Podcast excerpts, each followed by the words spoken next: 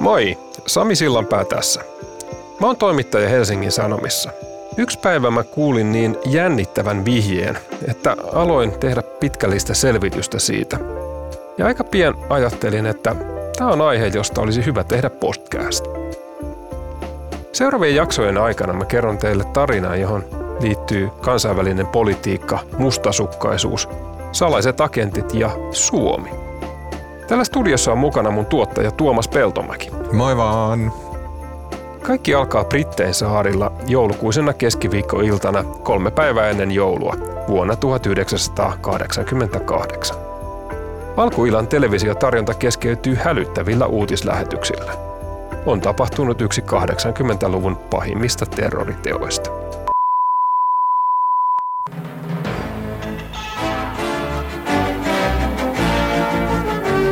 Good evening. Two hellish nightmares coming together in one terrible reality. That is the story of the Lockerbie disaster, of how death and destruction... Yksi maailmanhistorian, lähihistorian tunnetuimpia terroritekoja. Lockerbien pommiisku. Matkustaja lentokone räjäytettiin Skotlannin yllä. Kauhea tragedia. Yli 200 ihmistä kuoli. Kohteena oli amerikkalainen lentoyhtiö. There's one airline that flies to more cities in Europe. Eli Pan Am, iso yhdysvaltalainen lentoyhtiö. Ää, ja sen kone, jossa myös oli paljon yhdysvaltalaisia matkustajia. Toki oli muitakin kansallisuuksia. Yhdysvallat vuonna 1988 oli tietenkin maailman supervalta tai toinen supervalloista. Täytyy muistaa, elettiin vielä kylmän sodan aikaa. Nyt tiedetään, että kylmän sodan loppuhetkiä oikeastaan. Ää, mutta Yhdysvalloilla oli kiistelty globaali rooli ikään kuin lännen ja vapaan maailman ja demokraattisen leidin johtovaltiona. Vastapuolella sitten tietenkin Neuvostoliitto ja kommunistinen blokki. Heti kun tieto lentokoneen putoamisesta saavutti Amerikan, silloinen presidentti heppu nimeltä Ronald Reagan piti tiedotustilaisuuden. I have a little statement here as Nancy and I depart Mutta koska vielä siinä vaiheessa oikeastaan kukaan ei tiennyt mitä oli tapahtunut, niin Reagan joutui vain jotenkin myötä I suremaan want to express our sorrow and our concern for the families and friends of those who died in the crash of the Pan American flight. varsinkin niiden yliopisto-opiskelijoiden puolesta, joita koneessa oli kymmeniä. many young people, including the tragic loss of so many students from Syracuse University. Presidentti Reaganilta myös kysyttiin, oliko iskussa jotain epäilyttävää, mutta hän ei tiennyt. No, we do not know that just yet. I've got to go. Ja jos sitä niin kuin muistelee, mäkin olin silloin niin teini-ikäinen 80-luvulla. Ainakin 275 ihmistä on saanut surmansa Panamin jumbojetin eilisessä maahansyöksyssä Lokoviissa Skotlannissa. Terrorismihan oli paljon uutisissa. Espanjassa oli ETA, liikebaskit ja ää, Brittein saarilla Irlannissa Eilinen päivä ja viime yö on ollut luultavasti vaikein, mitä Pohjois-Irlanti on vielä kokenut kuluneen parin oli. IRA, Irlannin vapautusarmeija ja Muovi- ja palopommit sytyttivät tulipaloja eri puolilla kaupunkia, joiden laskettiin riehuneen yli 30 rakennuksesta. Ja tota, sitten oli kaikkea niin kuin tähän palestinalaiskysymykseen liittyvää terroritoimintaa ja Hyvää iltaa. Palestiinan vapautusjärjestön johtaja Yasser Arafat on aloittanut Suomen vierailunsa. Päivän aikana hän on... Mitä mieltä te olette PLOn johtajan Yasser Arafatin Suomen vierailusta? No ei mun mielestä se oikein suosittua sillä tavalla, että jos terrorismia tulee tänne, niin en erikoisemmin välittäisi. pommeja niin kuin kyllä räjähteli Euroopassa, lähi Ja se oli niin kuin uutisissa. Et varmasti sitä porukkaa, joka osasi tehdä niin kuin pommeja tappotarkoituksessa myös siviilikohteessa, niin sitä niitä varmasti oli kyllä. Ja nyt se kuumottava juttu, minkä mä oon kuullut, on se, että tähän terroritekoon liittyy suomalainen yhteys.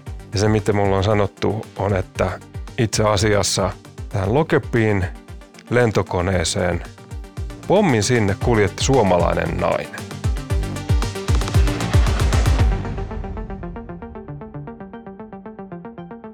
Ja mäkin olen ollut ulkomaan toimittaja sentään niin kuin yli 20 vuotta.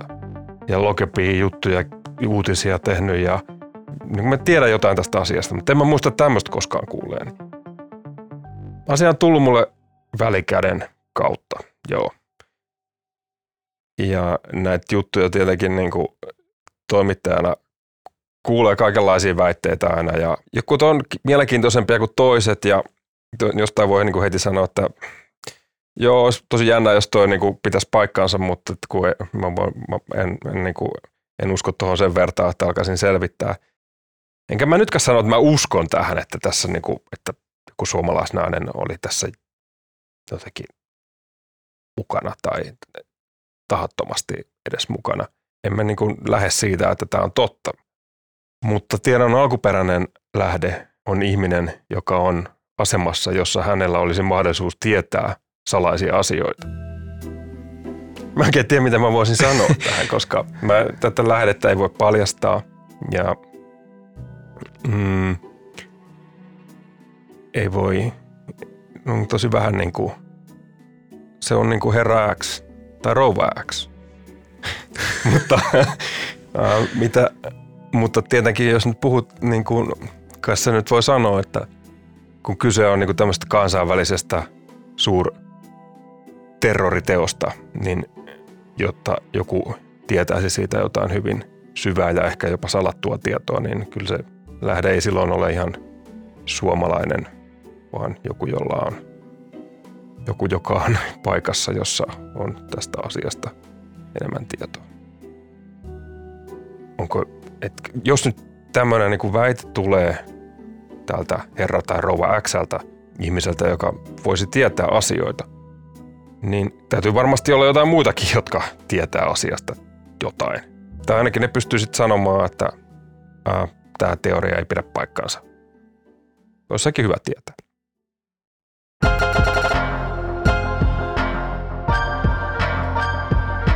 Eli moi! Mun nimi on Sami Sillanpää ja tämä on Helsingin Sanomien podcast Varoitussoitto.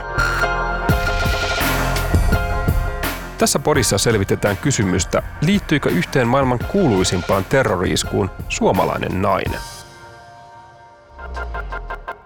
Tämä on ensimmäinen jakso, Herra tai Rouva X. Kiitos kun kuuntelet.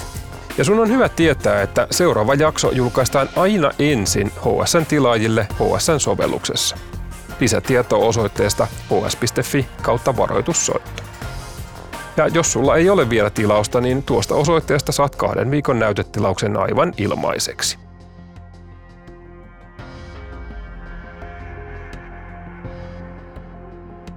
Yksi aivan massiivinen ongelma koko tässä suomalaisnaisen mysteerissä on se, että Lokepin pommi-iskun tekijä on jo tuomittu. Ja saanut tuomioksi elinkautisen. Tuomitun nimi oli Abdel Baset al-Mekrahi. Nimi ei kuulosta naiselta eikä kovin suomalaiseltakaan ainakaan vuoden 1988 standardeilla. Al-Mekrahi tuomittiin pommiiskusta paljon tapahtuman jälkeen vuonna 2001 ja hänet päädyttiin vapauttamaan kahdeksan vuotta myöhemmin, kun hän sairastui syöpään. Al-Mekrahi kuoli Libyassa vuonna 2012. Joten vaikka tämä herra tai rouva X olisi miten korkealla kansainvälisen terrorismitutkinnon kieltämättä korkeissa torneissa, niin tämä väite suomalaisnaisesta tuntuu aika uskomattomalta. Mutta siltikin ihan pikaisella googlauksella selviää, että oikein kukaan ei usko, että se ainoa tuomion saanut mies, Mekrahi, olisi toiminut yksin. Jos sitä yhtään pysähtyy miettimään, niin on paljon kysymyksiä – kuka rakensi pommin, auttoko joku sen viemisessä koneeseen ja kuka rahoitti koko tämän homman ja oliko taustalla sitten joku, joka määräsi, että tällainen terroriisku ylipäänsä tehdään. No sitten mä teen niin hyvin yksinkertaisen asian, mitä Hesari toimittaja tekee, eli menee lukee Helsingin Sanomia. tota, Aina sieltä, missä haetaan matalia. eli tota, Hesari arkistoon. Siellä on hieno siellä hs.fi se aikakone, mistä löytää niin kuin nopeasti vanhoja lehtiä päivämäärällä. niitä ihan niin kuin näköislehtiä vanhasta broadsheet Hesarista, niin komeita mustavalkoisia sivuja. No sitten mä menin tietenkin katsoa, että terroriisku tapahtui 21. päivä. Sitten mä niin tyymällä menin katsoa, että 21. joulukuuta. Semmoista, ai niin, ei ollut vielä internet-aika, ei se uutinen ole niin kuin sen saman päivän lehdessä. Ensimmäinen kunnon juttu tapahtumasta julkaistiin kahden päivän päästä 23. joulukuuta, joka oli perjantai. Se olikin tosi kummallinen, mulle yllättävä uutinen. Jossa kerrottiin, että ennen tätä Lokebiin tuhoisaa pommi-iskua asiasta oli tehty varoitussoitto Helsingissä. Mm-hmm. Siis se oli siinä heti jo. Kyllä. Siis heti tämän niin kuin, turman jälkeen tuli esiin, että jotain on varoitettu tästä iskusta Helsingissä. Okei. Okay. Uh, siis wow. Eli siis se oli heti ensimmäinen, siis okei okay, pieni maininta, että onnettomuus, äh, lentoonnettomuus Skotlannin yllä. Mutta heti siinä ekassa uutisessa niin sanottiin, että... Että Yhdysvaltain suurlähetystö Helsingissä oli saanut joulukuun alkupuolella, reilu pari viikkoa ennen tätä terroriiskua, Yhdysvaltain suurlähetystö Helsingissä oli tullut varoitussoitto. Ja varoitussoitossa soittaja sanoi, että pari viikon päästä Frankfurtista lähtevällä lentokoneella, joka on Pan Amin lento, joka on matkalla New Yorkiin, tapahtuu pommi-isku. Se oli noin niin kuin yksi yhteen sen kanssa, mitä tapahtui kahden viikon päästä. Todellakin. Todellakin niin kuin mutta miksi se tehtiin Helsinkiin? Missä soitto? Miksi se tehtiin Helsingin Yhdysvaltain suurlähetystöön? No, koska tämän Hesarin uutisen mukaan soittaja olisi sanonut, että, arvaa mitä, pommin vie koneeseen suomalainen nainen. Aha. Okei, okay, okei. Okay. Eli se koko story oli varoitettu jo vuonna 1988, kaksi viikkoa ennen terroriiskua. Kyllä. Varoitus kuului kokonaisuudessaan näin. Amerikkalaisen lentoyhtiön Pan Amin lennolle viedään pommi. Kone lähtee Frankfurtista ja lentää Yhdysvaltoihin. Juonessa on mukana mies, joka asuu Hämeenlinnassa. Ja hän kuuluu palestinalaiseen Apu Nidal-järjestöön – hän antaa pommin suomalaiselle naiselle, joka vie sen tietämättään koneeseen. Heti lentokoneen pudottua tieto Helsinkiin soitetusta varoituksesta levisi salaman nopeasti ympäri maapalloa. Siitä kysyttiin jopa siinä tiedotustilaisuudessa, jossa presidentti Reagan suri niitä yliopiston opiskelijoita ja muita tuhon uhreja.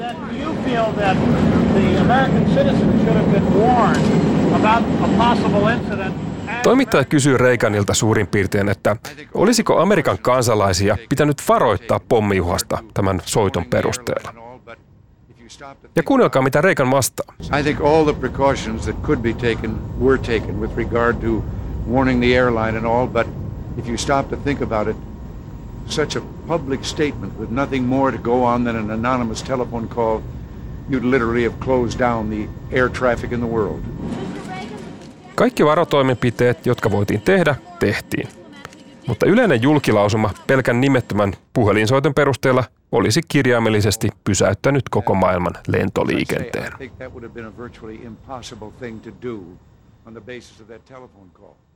Tapahtui juuri niin kuin ne varoitussoitossa sanottiin, että Pan Am-lentoyhtiö, yhdysvaltainen lentoyhtiö, kone lähtee Frankfurtista, matkalla New Yorkiin, pommi räjähtää, kone tuhotaan.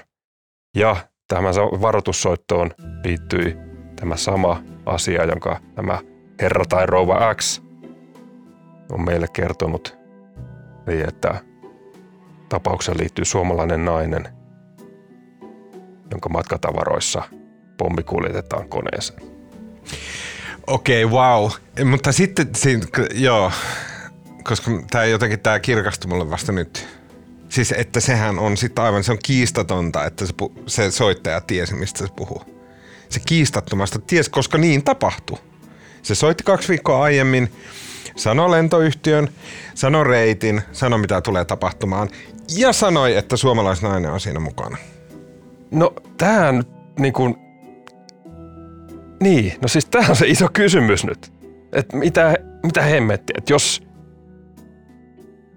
että jos tämmöinen puhe, puhelu on tullut, ja siihen on tullut, sitten iso juttu oli Hesarissa silloin, en mä ollut kuullut tämmöistä asiasta koskaan. Tai ehkä ne ihmiset, jotka eli niin kuin vuonna 88 saattaa muistaa, että tämä, tämmöinen asia oli uutisissa. Mutta mitä sitten tapahtuu? Et jos on ollut tämmöinen puhelu, missä yksi yhteen niin lähes kuvataan, että mitä tulee tapahtuu, tämmöinen varoitussoitto. Mitä sitten tapahtuu? Tut, millä se tapaa tutkittiin? Jos tutkittiin, mitä ne sai selville? Ja, Mutta siis ketään suomalaisnaista ei ole tuomittu tästä. ei, ei, ei. Ei. Ei. Okei. Tämä Suomi-yhteys, niin kuin ensin mä ajattelin, että skeptisesti ei, ei, voi, ei tässä voi olla mitään perää. No nyt sitten heti ensimmäinen asia, mikä mä luen, niin sehän lukee Hesarin, Hesarin uutissivulla, että tämmöinen yhteys tosiaan on olemassa, Suomi-yhteys Lokepiihin. Mutta nyt se, mikä mua askarruttaa, että no mitä hittoa sitten tapahtuu? Miksei me olla kuultu tästä asiasta kaikkina näinä vuosina sen jälkeen? Ennen kuin nyt. No, Okei, okay, tämä on tosi tyhmä kysymys. Voiko se olla, voiko herra X olla sama tyyppi, joka soitti Helsingin Yhdysvaltain suurlähetystä vuonna 88? Ei, en mä, ei, ei, ei. No, jos tätä nyt alkaa selvittää, niin ensin tietenkin pitää katsoa, pitäisi selvittää, että ketä suomalaisia siinä ehkä oli siellä lennolla. Onko tätä väitettä jotenkin aiemmin tutkittu? Miksi sen suomalainen nainen olisi ylipäänsä osallistunut tämmöiseen?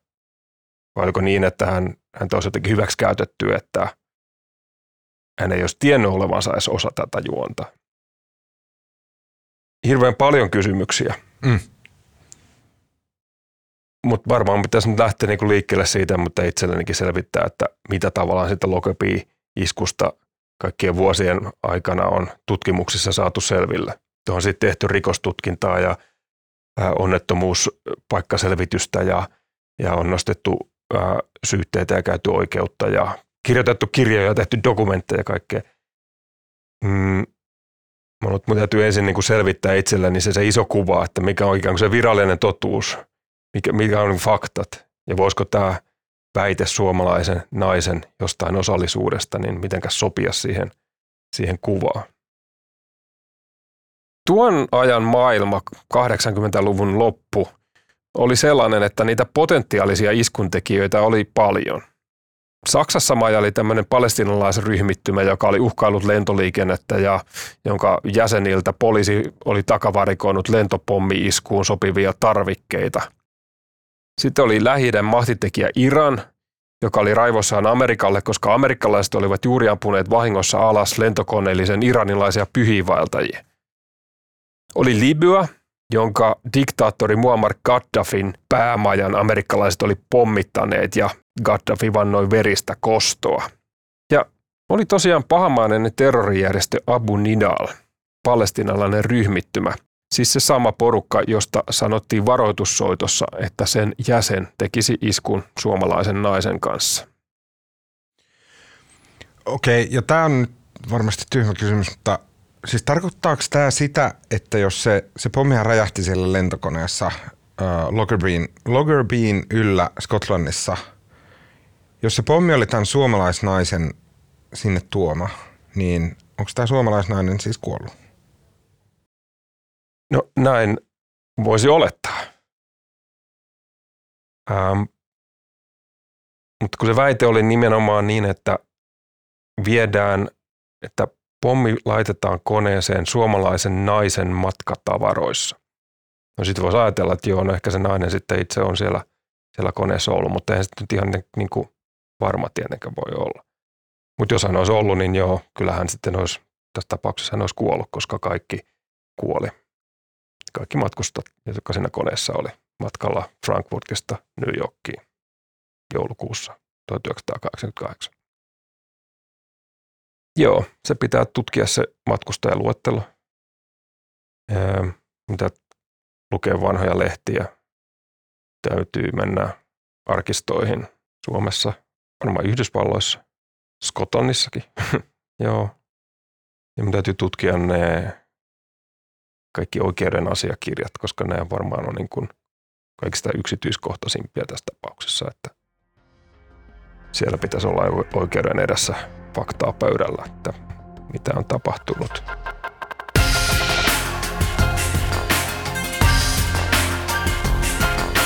Oot kuunnellut podcastia Varoitussoitto. Tämä oli ensimmäinen jakso. Seuraava jakso julkaistaan viikon päästä. Tämän podcastin tekemiseen osallistuin minä, Sami Sillanpää, ja sen lisäksi podin tuottaja Tuomas Peltomäki ja leikkaaja Mikko Peura. Lisätietoa podcastista ja Loggerbin iskusta löydät osoitteesta hs.fi kautta varoitussoitto. Kiitos kun kuuntelit.